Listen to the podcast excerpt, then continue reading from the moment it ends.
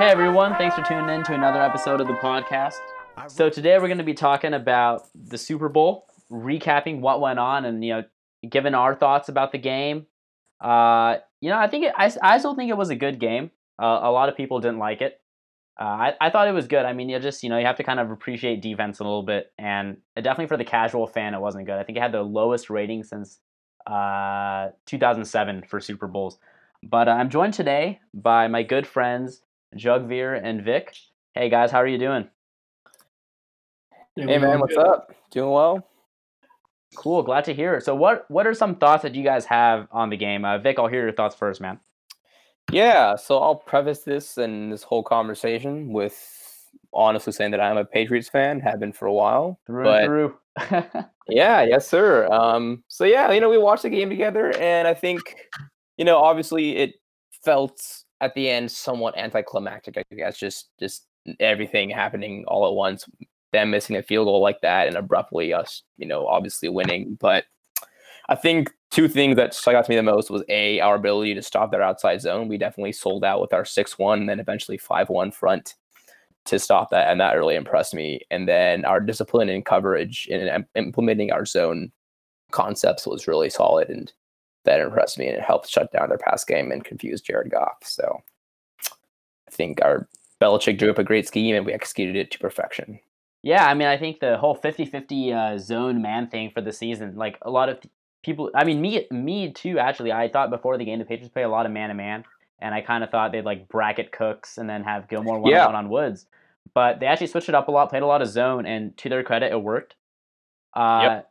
So also we have another guest on today. That's my friend Jugveer. What's up, Jugveer? How's it going, man? How you doing, man? So the interesting thing is I kind of have two polar uh, opposites, if you will, today as guests. Uh, Vic, you know, Patriots fan through and through, as am I. But Jugveer is a, a Raiders fan, and you know, super think- fan, super. Oh, sorry, super fan? former super fan. former Oakland super Raiders. fan. Yes, because now they're moving to Las Vegas, right? It's So Las Vegas Raiders, almost Nah, Oakland. Oakland for life. Yeah, I know what you mean. But Yeah. um, so you know, since the whole Tuck Rule game that you guys are pretty familiar with, uh, the Raiders and Patriots have had kind of a uh, rivalry, so to speak. But uh, not much on the field, but off the field, uh, the fans aren't very, uh, very fond of each other. I guess I'll say that. But yeah, Jugveer, what did you take away from the game, man? Interested in hearing your views. The only thing I took away was just coaching, man. Like at the end of the day, I just think Belichick outcoached McVay in every aspect of the game. Like defensively, he was able to shut down Goff, which has has not happened much this year. His scheme, like as Vic mentioned, with all that zone and all that, him switching up, him giving, you know, false looks up up at the line, that's his specialty. Able to mix in the coverages, you know, that's just typical Bill Belichick. I think there's only t- one name that won this game was Bill Belichick, in my opinion, because you know Tom Brady looked uh, at times, you know, human, which is not expected of him. Yeah, I But- mean, I'm gonna go back to actually what you said about Bill Belichick that uh, he outcoached McVay. I think McVay even said as much after the game, saying, you know, it's Yeah. the loss really is on McVay. He said the loss is on me. I got outcoached, plain and simple. And I think McVay, um, if there's one thing he's shown, is that he'll bounce back very well from getting outcoached. Um, the first year he was the coach of the Rams, they got absolutely shut down by Mike Zimmer's uh, Vikings defense. But look at what happened against them this year. Yeah, they absolutely tore him apart. tore the Vikings defense apart. Yeah. So if there's one and that thing, scheme didn't change at all. exactly, exactly, and that, see that's one thing is that McVay has shown that he learns very well from his opposition, and I think now that he's faced the Patriots defense once, he it'll make him a better coach for it. Do you agree with that, Jugveer?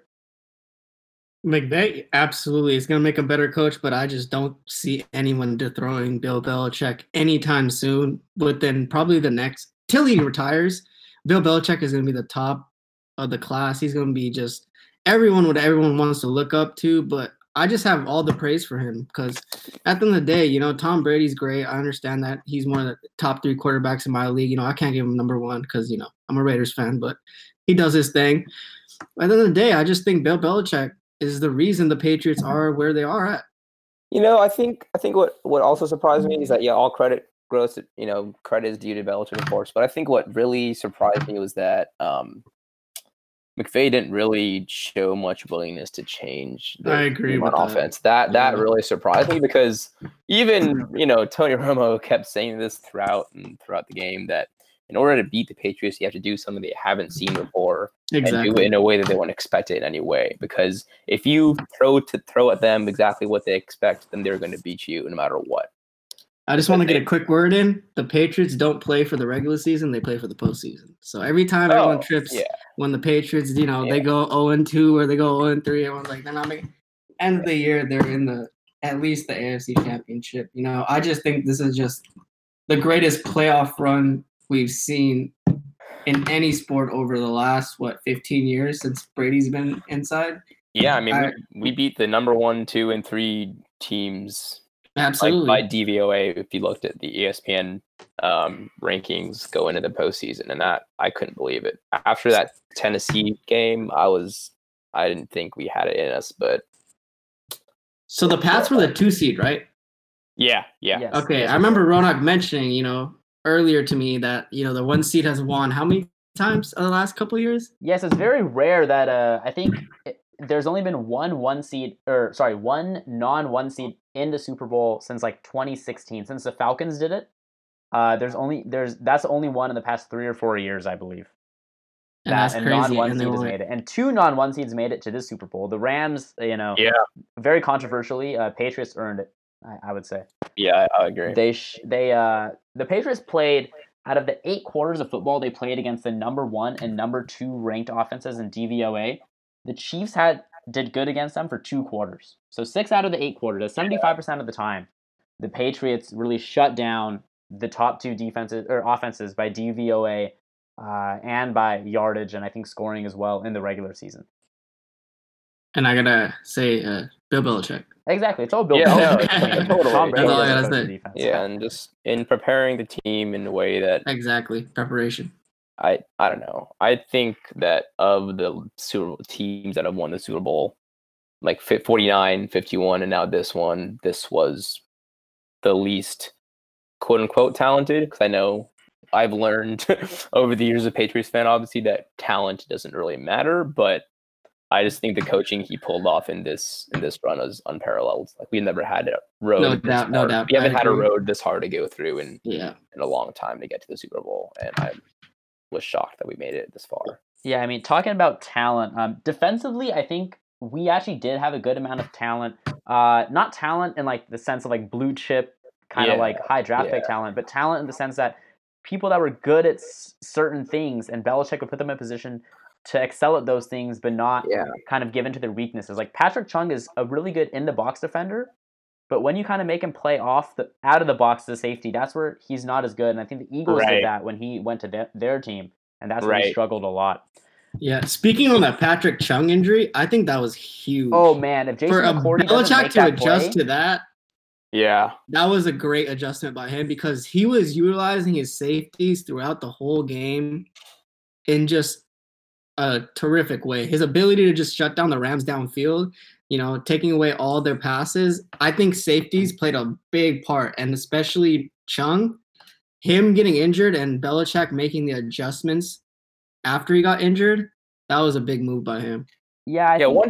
it oh, was. yeah. Go, uh, go I, I think it. me and Vic were about to say the same thing, but I think that uh, Belichick did get very lucky though because there was a coverage. Yeah, I where agree, I agree. Was supposed to be on Cooks in that one, or he was supposed to at least have that area. Yep. And uh, Cooks was running wide open because uh, Harmon came in for Chung, but I'm not sure if it was him who blew the coverage. But the cover was blown, and if Jason McCourty doesn't make a great play, uh, it could, i- you know, it could be a. at the end of uh, the day, that's one play, you know? Like at the end of the day, I think Chung played excellently throughout the game. That's true, but it could Yeah, be the you know. Rams up seven three instead of uh, just tying it up three to three. Yeah. That's just one thing I That- wanted to that- I add. think, I think, I think, I I The think Chung injury made a big one of the game. impact, and Yeah. uh, you know, by the time that the Rams kind of got it back, or well, okay, well, okay. Here's the thing: McCourty made a great play, but then uh, Duron Harmon also made a great play as well. Uh, Yeah. When the Rams are uh, when what I was gonna what was I gonna say? Goff made a perfect throw to Cooks that got broken up by Harmon that would have tied Yeah. up the game.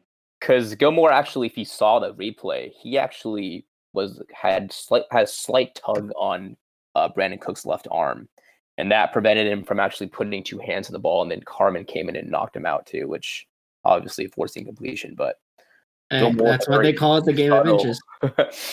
very, very subtle arm tug, which actually could have been called if this wasn't a playoff game.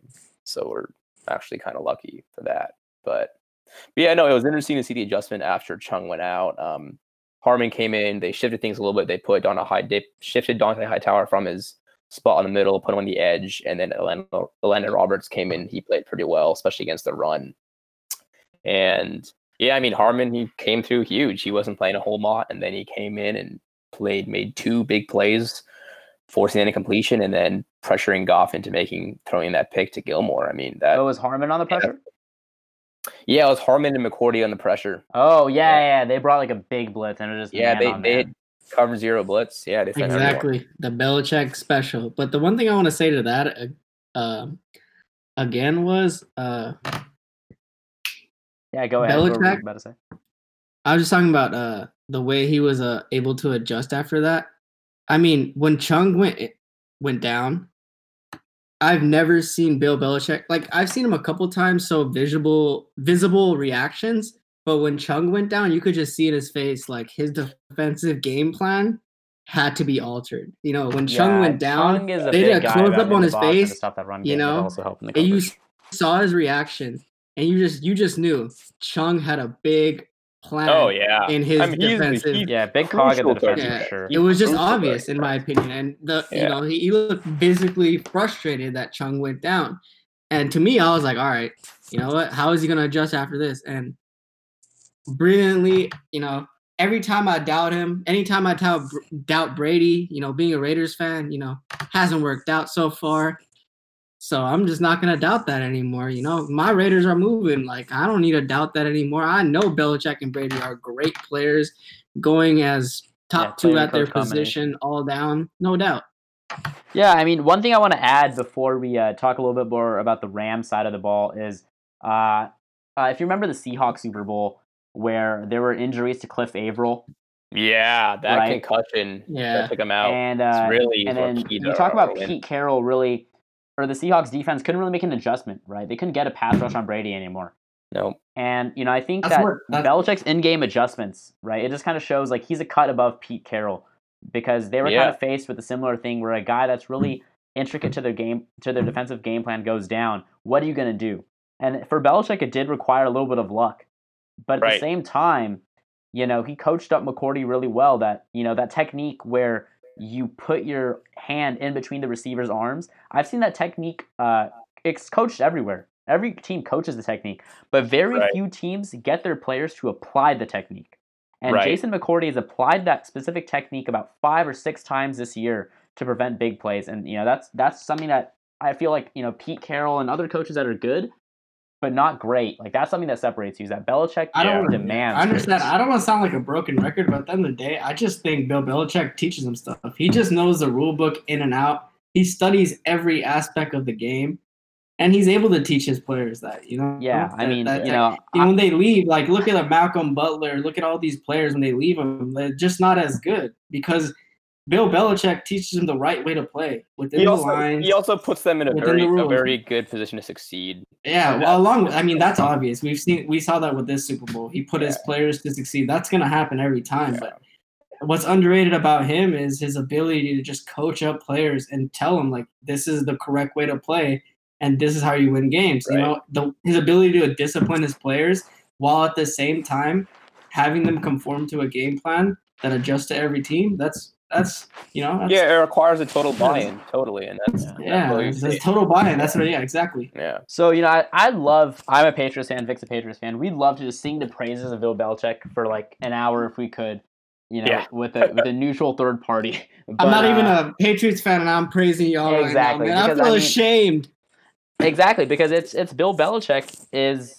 I think just this this like Super Bowl win just shows that the Patriots are probably Exactly. That's know, what I'm just saying. a dominant franchise. But I do want to talk about the Rams because one really Yeah, big storyline coming out of the game.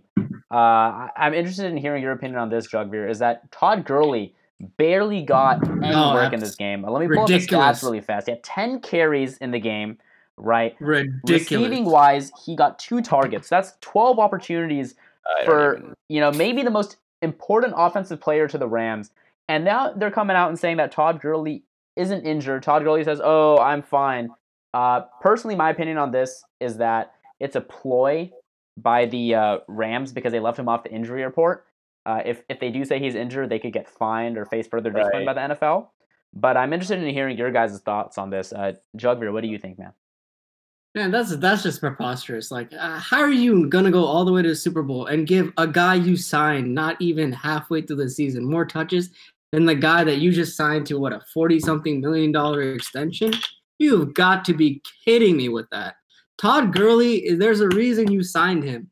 Give him the carries. You know, C.J. Anderson. I know he was looking. You know, I'm not. I give credit to C.J. Anderson. He was looking all right. And the day it's Todd Gurley. It is a top three running back, in my opinion, the top talented running back in the league. Yes, I said that. The I best running back talent wise say in the league. that, but that's a debate for another day. Continue, continue. Yeah, Yeah, that's my opinion though. yeah. def- y'all can y'all can a- say what you want, but that's my opinion. Todd Gurley, I've loved him since coming out of college. Tenth overall pick, even with the injury. I just don't see what the Rams were doing. Yeah, I. That's I, why one of the reasons he, McVay got out coached.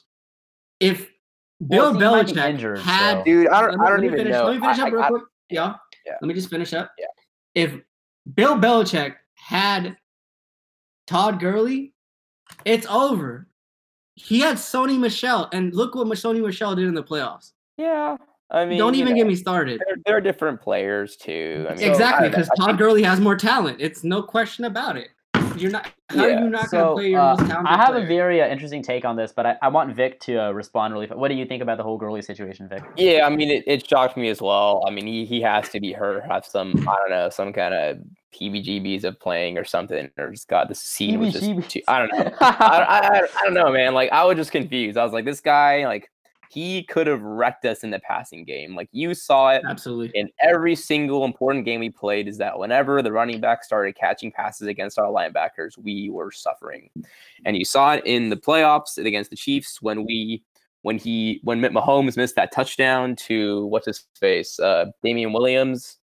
And Yeah, that could yeah, have been yep. for us. And even Damien Williams is carving us up carving us up in the past Yeah, game. and he had a decent game. can do it more. Have the stats. And there's one player on this Rams team who could have done that to us. It's Todd Gurley, and that's and aside from him running the ball in those outside zones, I was afraid of him doing some kind of them running some kind of bubble screen play, some kind of misdirection, some kind of timing routes with him that would have really screwed us because that that's a matchup we couldn't we couldn't have won.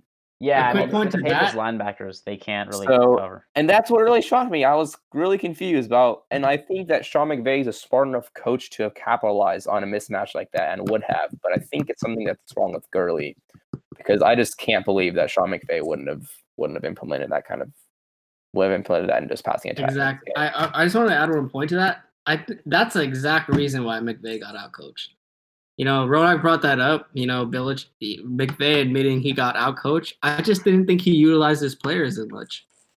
I think that's one of the that- reasons that's, he that's got definitely out fair. Um, I also think Wade Phillips. Uh, Oh yeah, I I think Yeah, he did a good job, bait. but he also He did an excellent job. Wade Phillips, excellent job. While he did do an excellent job, the one gripe I have is that I think on a few third downs he didn't double Edelman. I think he should Yeah, have, he he should have should've. doubled Edelman any situation where you think there's even a remote chance of the Patriots. I think he should have just doubled them outright. You know, like make Chris Hogan and Phillip Dorsett beat you. They won't. Yeah, here I'll pull out a little stat about uh, Brady throwing to Gronk and Edelman here. Uh, but didn't he adjust the second half? Yeah, he adjusted to a little bit, and that's caused Yeah. a few Yeah, struggles for Brady. little He had bit, seven, but- Edelman had like what seven receptions at half. I, I think he yeah, adjusted. he had him seven quite and half, and then third three in the second half. Yeah, exactly. I think he yeah, so, adjusted I mean, well. he made an adjustment. That's true. But Yeah. uh, also, I just wanted to just speak to the lack of offensive talent on the Patriots in terms of pass catchers. Uh, 19 of Brady's 35 throws were to Edelman or Gronk, and 16 of his 21 completions were to Edelman and Gronk. Exactly. That's that's the two forces right there. Edel, that's another play I want to talk about. Edelman and Belichick. I just think that Yeah, duo won the. Super Bowl for them, Exactly. in my opinion.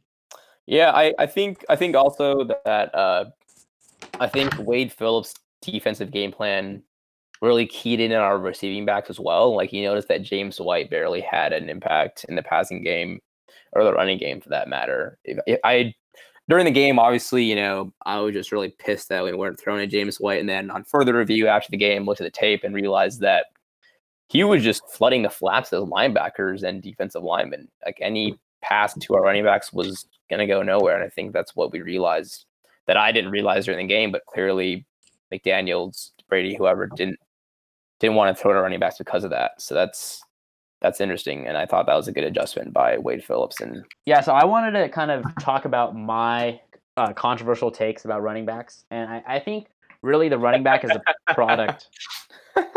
Sorry. No, sorry. I'm, yeah, I'm just laughing because I know what you're gonna say. Oh yeah, running backs don't matter, and I'll tell you why. It's because you can easily f- like figure out how running back is going to produce just based on the offensive line and the quarterback that's there. Like the Chiefs, Patrick Mahomes, great quarterback, offensive line, pretty darn good for most of the year. And Damien Williams, someone who really hasn't done much in his career to date, all of a sudden is turning into a fantasy football star, scores two receiving touchdowns against the Patriots. Like, just Yeah. goes to show it's the offensive scheme, it's the quarterback, it's the offensive line. And Yep. the same thing with the Rams, right? Is that the offensive scheme is really good with McVay.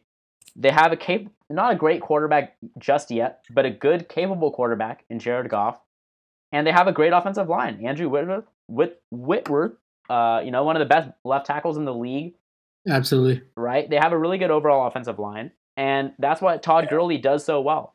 And Yeah, I yes, agree. he's a good receiver out of the backfield, but I think that if you put Damien Williams in that same position, receiving pass, Absolutely I think that Rams could have really used Damien Williams in this game. Because if Todd Gurley really wasn't 100% and you couldn't pass the ball to him, I think if they passed the ball Yeah. to Damien Williams, he'd be doing great. Yeah, no, I was on that exact note actually. Um, I was reading an article about um, yeah, like how the fact that the Rams don't have like that, like that random like third string running back who can kind of run the ball and catch the ball pretty well and run and make some moves. They don't have that depth. Like they have Gurley who was hurt and Anderson to be their you know down the downhill runner, but they don't have that third running back who can kind of come in like the Austin, I guess not Austin Ekeler anymore. He's second. He's his, you know, second string running back for the Chargers. But that third, third, you know, string change of pace back who can catch the ball, make some moves. They don't really have that. And Yeah, so to speak to that a little bit, sorry. Yeah. uh, yeah. So Malcolm Brown, who's their backup for most of the year, got hurt Oh, out yeah. for the year. Oh, And then uh, John Kelly is was their third string back for most of the year. That would have been promoted to second string back, but they didn't like his pass protection, so they got C.J. Anderson. uh, But I think that's Why- another aspect. Uh, you'll get, give me a second, Jag. But I think that's another aspect that McVay got out coached is because John Kelly is actually a decent pass catching running back. I think, like based on his college tape, sure. and that you know I think that if McVay used him a little more instead of just sticking to only C.J. Anderson as the backup, and he ch- mixed in a little John Kelly for some change of pace pass catching, if Gurley really wasn't 100, percent I Right. think that's another aspect where you can say that he got out coached. Uh, what were you saying, Jack? Jugveer? I mean, I mean, if Gurley was hurt, he's hurt. But you know, the reports came out that he's not hurt, which I don't believe at all. But in the day, who gives? Who cares about the third running back?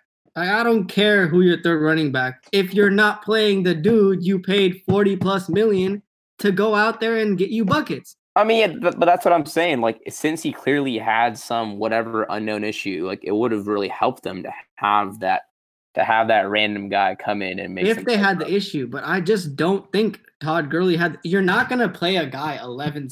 Even you're not gonna put your franchise player in that position to not even get like he took like what 11 snaps, like 11 carries, and te- you're not Well, even gonna 12 give him like five think he played carries. like a lot of snaps. injured. Not sure how many snaps he played. No, I'm not. I'm talking about carries. Like he Yeah, took what his max was in uh, the postseason targets. was 11. I think if he's really injured, I'm not risking my season on this guy. I'm not even putting him in. You know, like Yeah, he, this is a yeah. franchise player. You just got him on a new extension. Why are you even putting him? Why are you even giving the possibility or even the chance for someone like me who's trying to analyze the game be like, why are you giving this guy 11 carries instead of zero if he's really injured, right? Like even five carries. Do not give this guy carries if he's injured. If you think CJ Anderson can do the job, then okay, he can do the job. If you think Todd Gurley can do the job, then put him in. Don't give him five snaps. What running back do you know that Yeah, gets so like, I'll give you the 11 exact snap snaps. counts, uh, Jugbeard. T- Todd Gurley played 43 of the 65 snaps. That's good for uh, two thirds of the snap played. It's not bad, but it's. I'm not talking about carries though. Yeah, CJ had Anderson 10 carries and two out-carried him. targets. Uh, no, CJ Anderson No, didn't he had outcarry him fewer, this game. fewer carries. Yeah, he had fewer uh, carries. he had three fewer carries uh, than The, Gurley. the this game. previous two games, I guarantee you, yeah. Yeah, the previous two games, I Oh, believe, yeah. or previous Yeah, game, absolutely no out doubt. Gurleyed It wasn't even close. Uh, outcarried Gurley. That's what I just believe don't the- get. you gave him for that as well. I, Yeah. I don't understand what what the Rams were thinking doing that. If you're not gonna play him, don't play him. You got know. I mean, a great no. You got to understand this: the Rams are the best young team in the league right now. You can argue the Chiefs with Mahomes, but I just think right now the Rams with Donald, with the group they got right now, you could go to the Super Bowl extended amount of times. Are you really gonna put your player that you signed to a long-term extension in that position for a couple of few extra snaps that won't make a difference at the end of the game? Either don't play him Yeah, I or mean, don't play him. they're just load management as well. Uh, Yeah. Teams have a lot of health analytics too that kind of show like if a guy's at a green level or a yellow level or like a red level, right? And I think Gurley got to the point where uh, because he had like some sort of a knee issue that may not be like too major. I will we'll see if there's any kind of surgery that happens in the off season, like maybe a minor cleanup procedure. But you know, if he was like if that knee was at like a borderline yellow red level, they may have said, okay, you can play him for a few utility snaps, but not for a lot of snaps uh, for the first two playoff games. And I think after the two weeks rest, he had more of a, a longer leash in this game, but still um, not uh, not as big of an impact as people people would have hoped. I would say. I mean, yeah, they gave him a longer leash. I agree with that, but I just don't understand what the Rams were doing throughout the whole playoffs. I think they even before that they should have played Gurley more snaps, and I thought they got lucky to come through even to this level because without Gurley, I just don't think this Rams offense is the same. If you're in the Super Bowl, you go and ball, you go and balls to the wall. Yeah, Put in the players you need to have. Do don't care if you are limiting a person to snaps two games before. Let them go balls to the wall in the Super Bowl. Yeah, I mean, Like, see, just do it. my It- argu- it- if you're trying to win a Super Bowl for a team that just moved to uh, LA, yeah, okay. just So my it. argument, Jack, really all they depend. really needed, it did. My argument is that Gurley, no Gurley, didn't matter. They just needed a pass catching running back. That's all. They Yeah, needed. like, that's what I'm They saying. They needed a running Like, back they that needed- wasn't like no offense to CJ Anderson, but he's not the most agile guy in the world. So they needed a running back with just a little more agility to I catch the ball. understand- make a I catch. understand what you guys are saying. just exploit the matchup that our that our defense provides them. Yeah. Right. That- exactly. That's what I'm trying to say. That's one more. Not even like But that is we're, the we're main operating the assumption that Gurley's hurt. Let's just operate under the assumption that Gurley was hurt because I think we're kind of belaboring Can I make the one more point. Just about- one more point. Sure, go ahead. But I think we're kind of attacking McVay. Yeah, just last point. I just want to make sure. Um, that just I think Gurley playing more in the Super Bowl more makes Belichick adjust his defense more. Which, at the end of the day, Belichick adjusting his defense, you know, that's just one more aspect he has to take into account. I think they should have, you know, played him more than they did in the Super Bowl, especially when it's do or die. You know, you can't just having a guy playing half games. I think that's just one more aspect Belichick had to adjust for. Yeah, but I mean, let's just let's just operate on the under the assumption that Todd Gurley was hurt. Okay, I get that. I, snaps, okay, right? I understand. So yeah. in that case, it just kind of comes down to they didn't have a pass catching threat out of the backfield. Would you agree, Vic? Sorry, do you mind repeating that? Kind of. Yeah, no problem, dude. I was just saying yeah. that the, it's kind of obvious that uh, the Rams just kind of were missing a pass catching running back strat. Yeah, no, totally. They're they're just missing a dynamic presence to their offense, I think, and that and that that spark that they were lacking, I think, really doomed them. I mean, you saw that once Cooper Kupp got hurt during the season, Jared That's another Goff huge injury. I It, really seemed. that. Yeah. Yeah, I think that was huge for them too. I mean, he was their change of pace player who provided you know the bulk of their big plays during the season. And if he his absence, I mean, you saw how much a slot receiver means to Tom Brady. Imagine how much it means to Jared Goff, who's even more It a alive. lot. Cooper Kupp is, in my eyes, the most talented receiver that the Rams have. Yeah, I Uh, wholeheartedly agree. Yeah. Just the way he Uh, I don't know. Robert Robert Woods looks good. No, I think Kupp's better. I think Uh, I don't know about receiver. that. I think he's a better pass catcher, but overall talent wise, I think Woods is better in my opinion. Uh, I believe tough. at the time of his injury, Cooper Kupp was about leading the Rams in targets, definitely leading the Rams in red zone targets, and I believe he was also leading the team in touchdown receptions.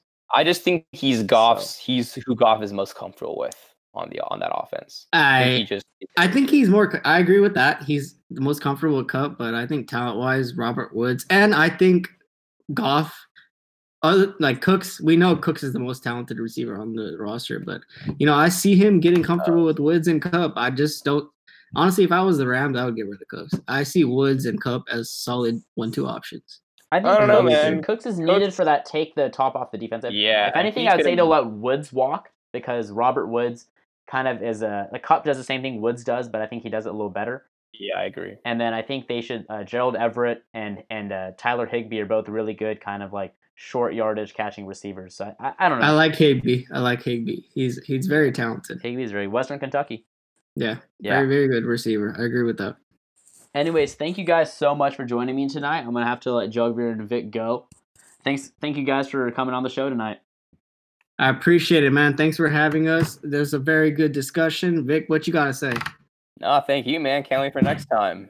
It's a good time talking with y'all. Yeah, we'll have you guys on again soon. Appreciate it.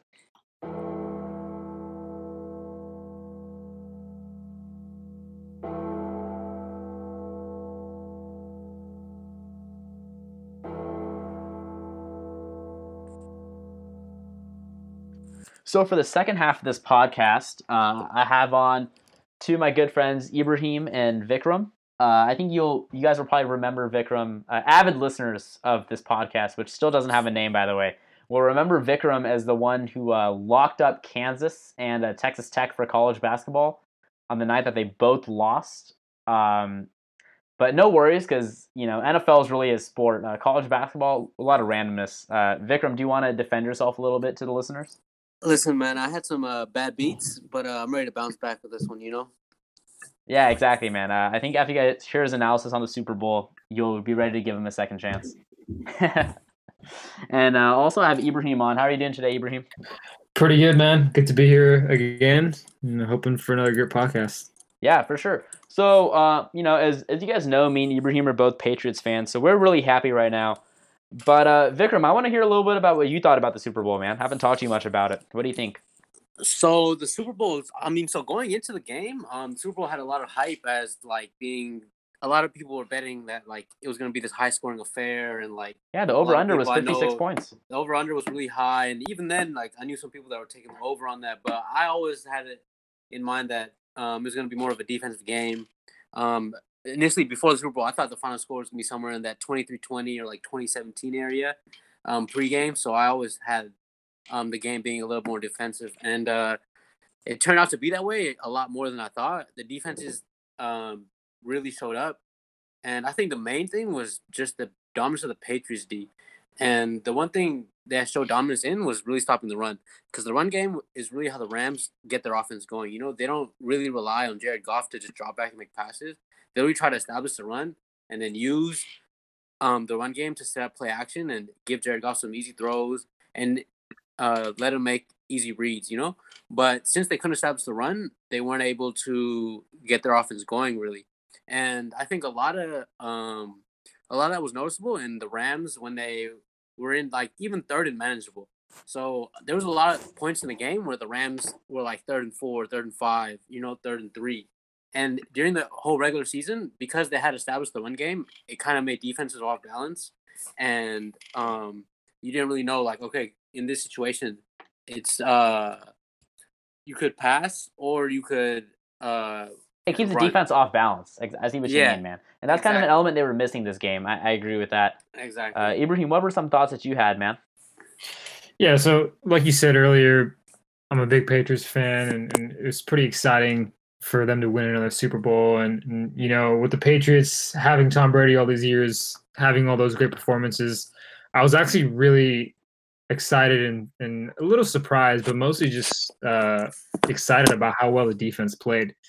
Uh, I think you touched on this in the uh, pre Super Bowl episode about how a good strategy for the Patriots would be to kind of adopt what Matt Patricia and the Lions did against the Rams earlier in the season and take away that outside zone. And it seems like what Belichick and, and Brian Flores came up with is pretty much to do exactly that. And uh, they they just really took away the entire Rams offense. And I have some stats here for the Rams in the first half.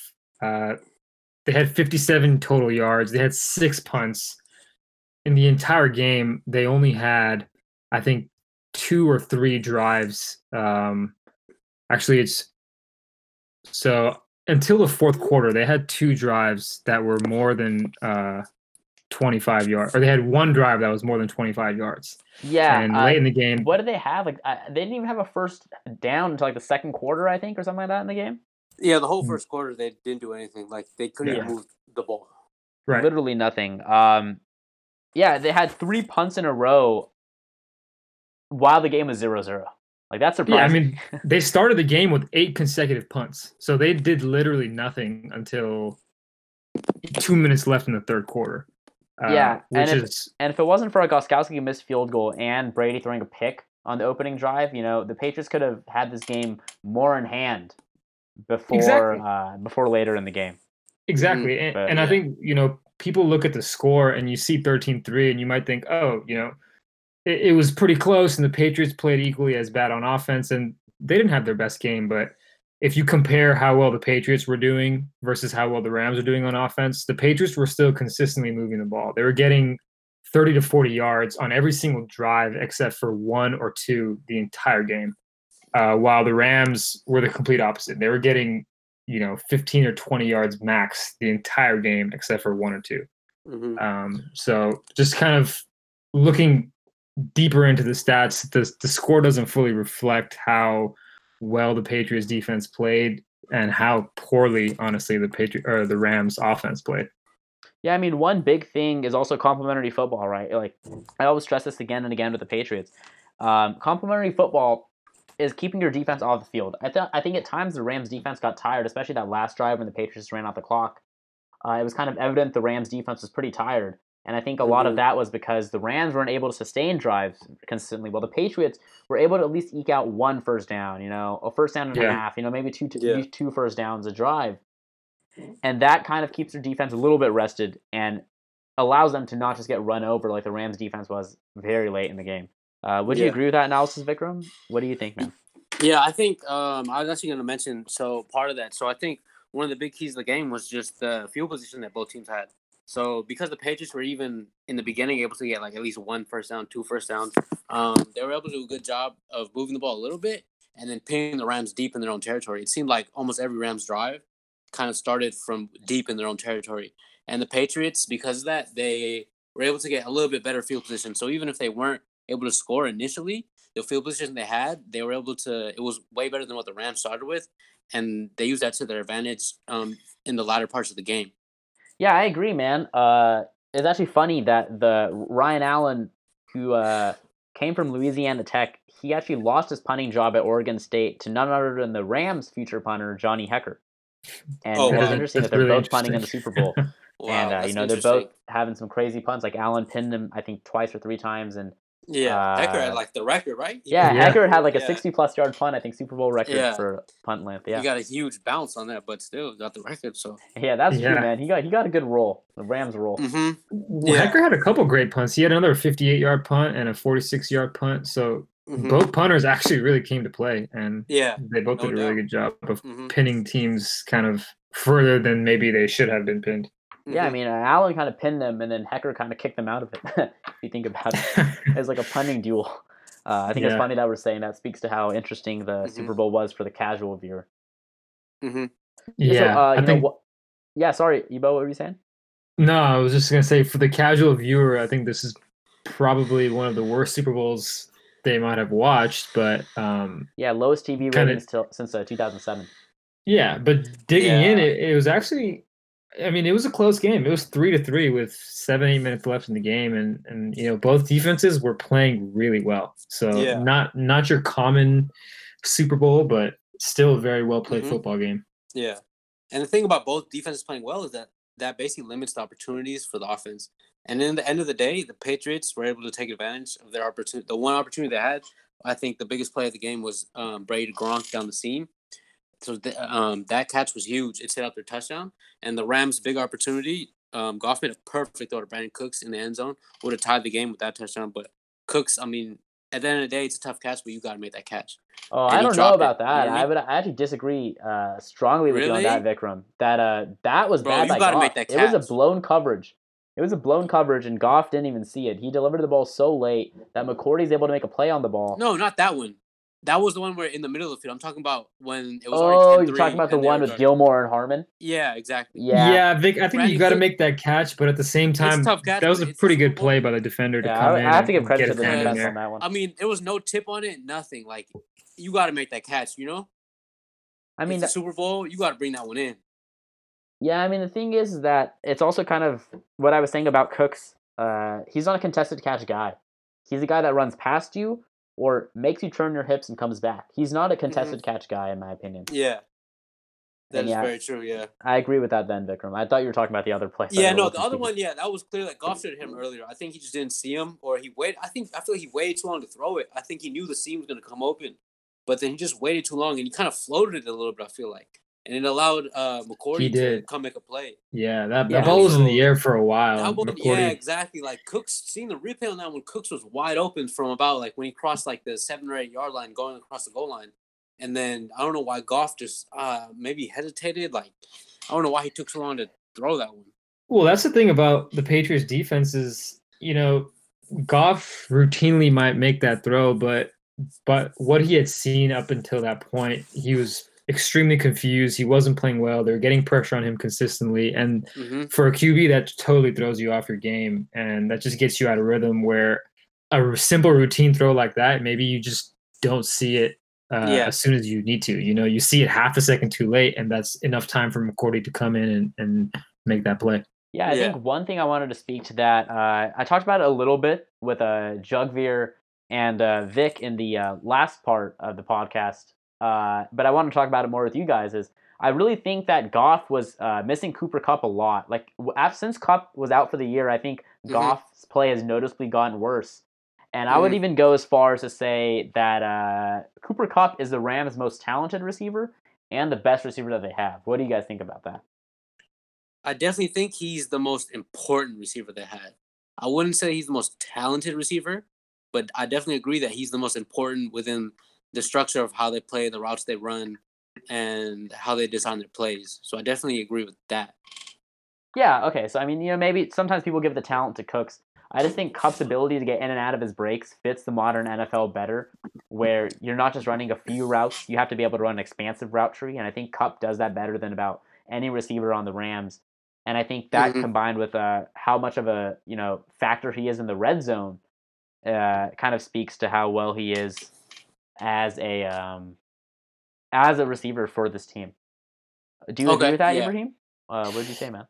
So yeah, I think I kind of agree with Vic there that he's probably the most important receiver. I wouldn't quite say that he's the most talented receiver, but that being said, I think um, his ability to be more effective in uh, a higher number of situations than Cooks or Woods makes him that more important receiver. And in that case, you don't choose talent over who's going to get the job done more. So maybe he's not more talented, but that doesn't make him not the better overall player because he's going to help you win more than Woods would or Cooks would. So talent wise, yeah, maybe he doesn't have as much talent, but at the end of the day, that isn't a distinction that helps you win or lose a game. That's fair. I mean, I think Cooks also has a role in the offense, right? His off his role is to stretch the field.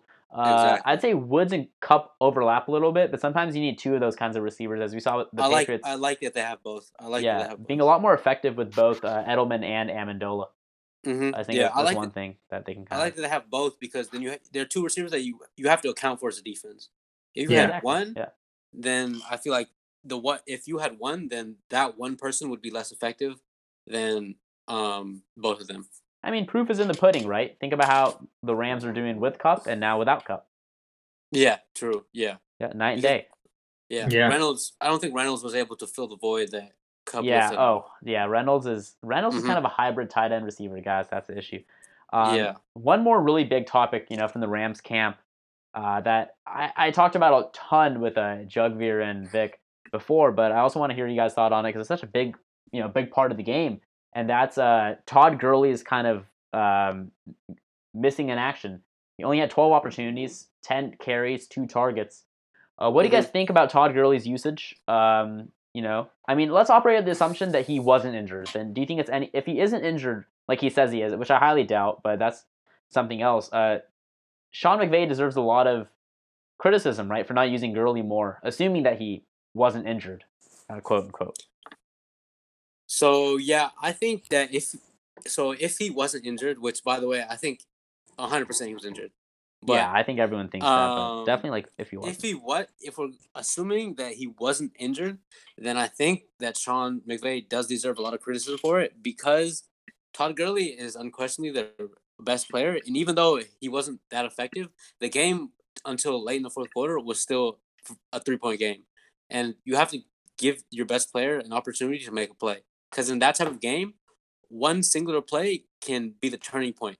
All the momentum can shift to your side just by your best player making a play um, that completely turns the game on its head.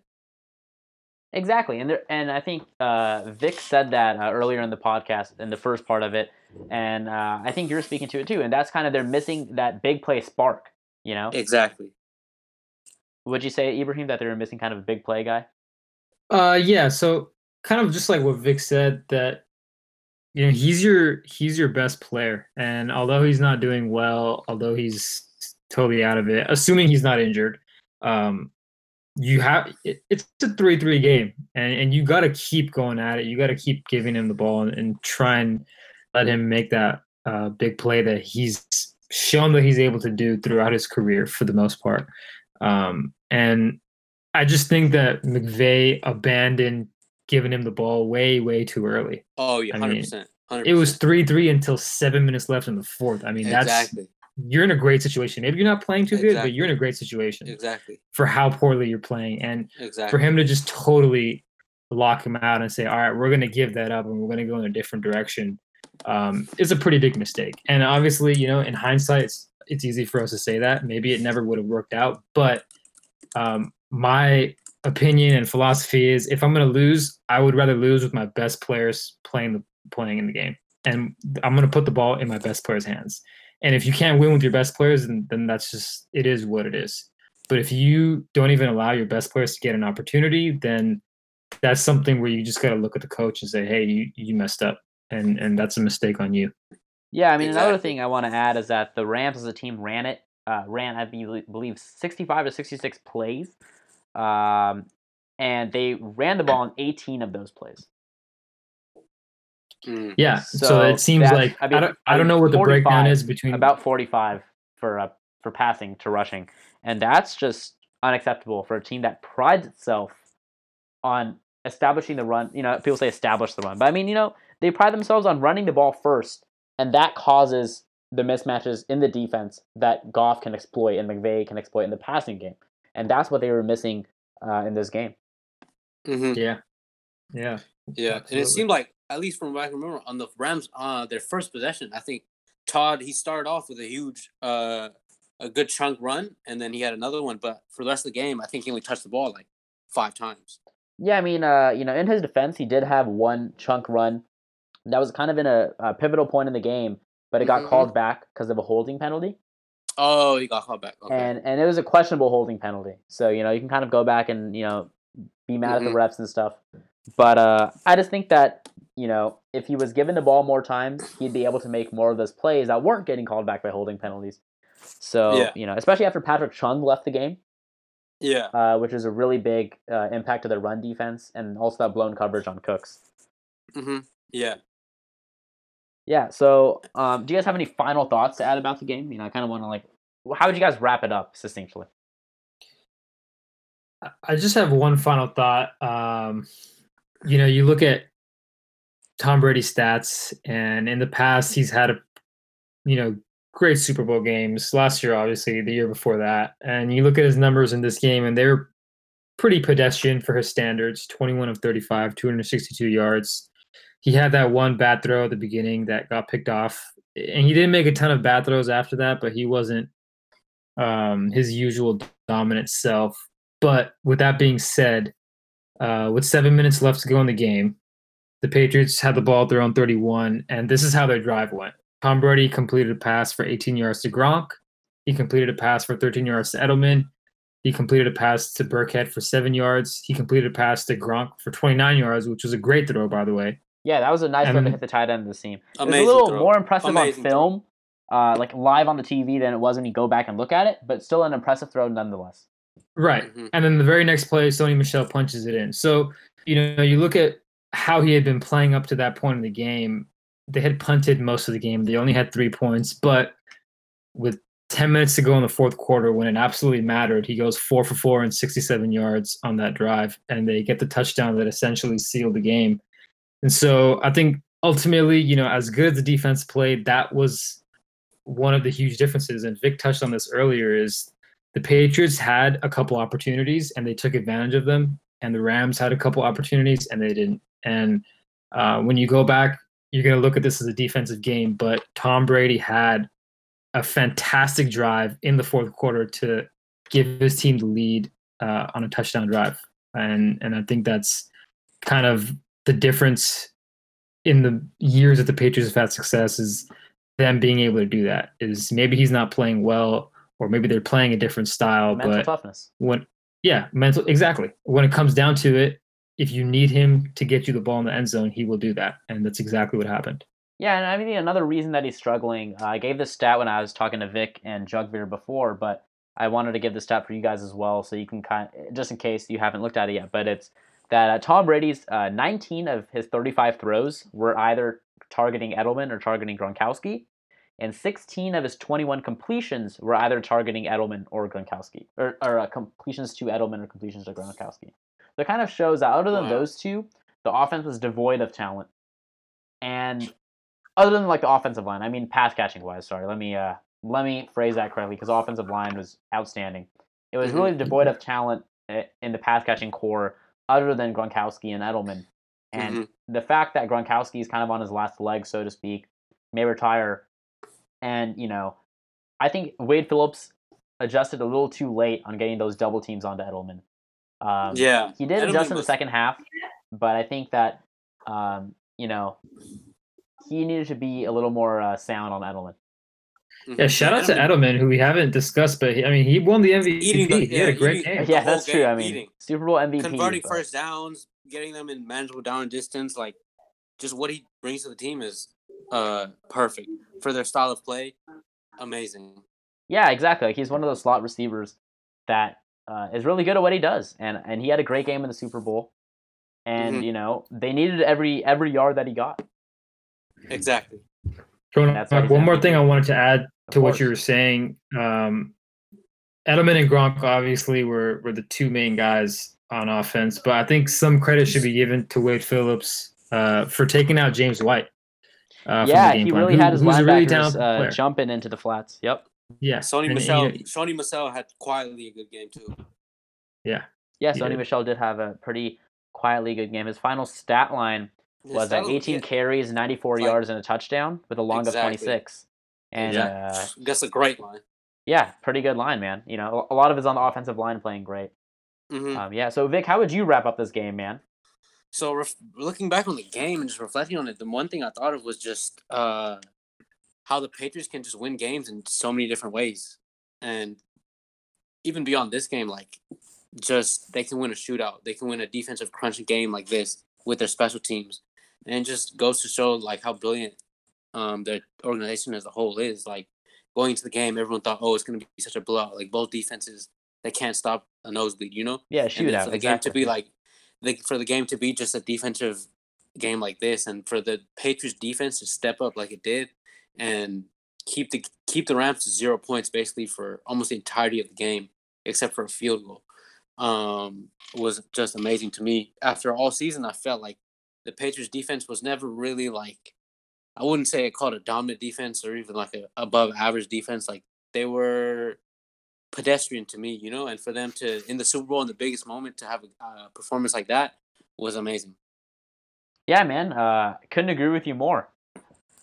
And you know, Yeah. great win for the Patriots. Uh, all the Patriots fans, myself, uh, Ibrahim, and then Vic, who I had on uh, in the first part of Mhm. the episode. You know, we're all really happy. Yeah, And I think this uh, kind of this playoff run by the Patriots and the Super Bowl win showed to even neutral fans like uh, like Vikram and and Jugveer earlier that you know the Patriots are a great dynasty. Bill Belichick is the greatest coach to ever coach football. no doubt, no doubt. Like I don't root for the Patriots, but I have nothing but respect for them. exactly. So I mean, just a question, a question for you respect guys: Is this the greatest dynasty in the NFL, and is this the greatest dynasty in all of sports history? uh, I believe. So Yeah, Vikram, you go NFL ahead. You tackle this first. okay, Man. NFL NFL I say yes without question, greatest dynasty. In sports, I can't put it over the '90s Bulls though. Um, two three peats, and if we're being honest, if Jordan didn't go play baseball, it would have been eight straight. I don't know, man. I think Hakeem still would have won one, but you know that's that's a different discussion. I saw a stat the other day that to me was unbelievable. Uh, it said in the '90s the Bulls never lost three straight games ever, Wow, wow, that's actually extremely impressive in the That's- NBA. That's and to- insane. and in the NBA to have that type of mentality and to never let yourself down is in the regular season after you've won so many rings. If it's like you have a stretch in like February or March, and just to never let yourself get down like that is unbelievable. Yeah, I mean, even the Warriors have lost three in a row, um, and they're extremely talented. I'd say they're more talented than the Bulls were, Um, Exactly. which is yeah, that's actually An very overall impressive. team that might be true. Um, yeah. So you know, I, I for for for me, the Patriots are the greatest dynasty in NFL history. Uh, I think that's kind of the footnote to the reason I think that you have to give them a little more credit though is that the NBA has always been a sport where it's easier year to year to kind of be a good team. Like I think the NBA, if you take the top fair. ten teams every Yeah. year, it correlates very, Very- strongly with the top ten teams Yeah. the next year That's and the fact. NFL with a hard cap and all that isn't really set up to do that. So I think the Mhm. Patriots do deserve a lot of credit in that sense. Um, you know, I, I think I'd have to do a little more research on the Bulls in the '90s Bulls before I uh, make a Yeah. conclusive We can make on air uh, thing about. It. I, I definitely have to Yeah. revisit it in a future podcast, Vikram. If yeah, we should make this man. a episode for a future podcast because uh this could be a long one. yeah, this could Yeah. definitely be a long one, and uh, We yeah, I'll shorten about this for yeah. This could be a, yeah, and we're about ready it to. yeah, note it down and schedule it for another time. oh yeah, because, uh, duly noted by your. There's a uh, lot to say on that. Duly that topic. huh? exactly. Hey, yeah, I'm just getting started too. So Yeah, I can tell get Vikram for is warming one. up the jet engines, man.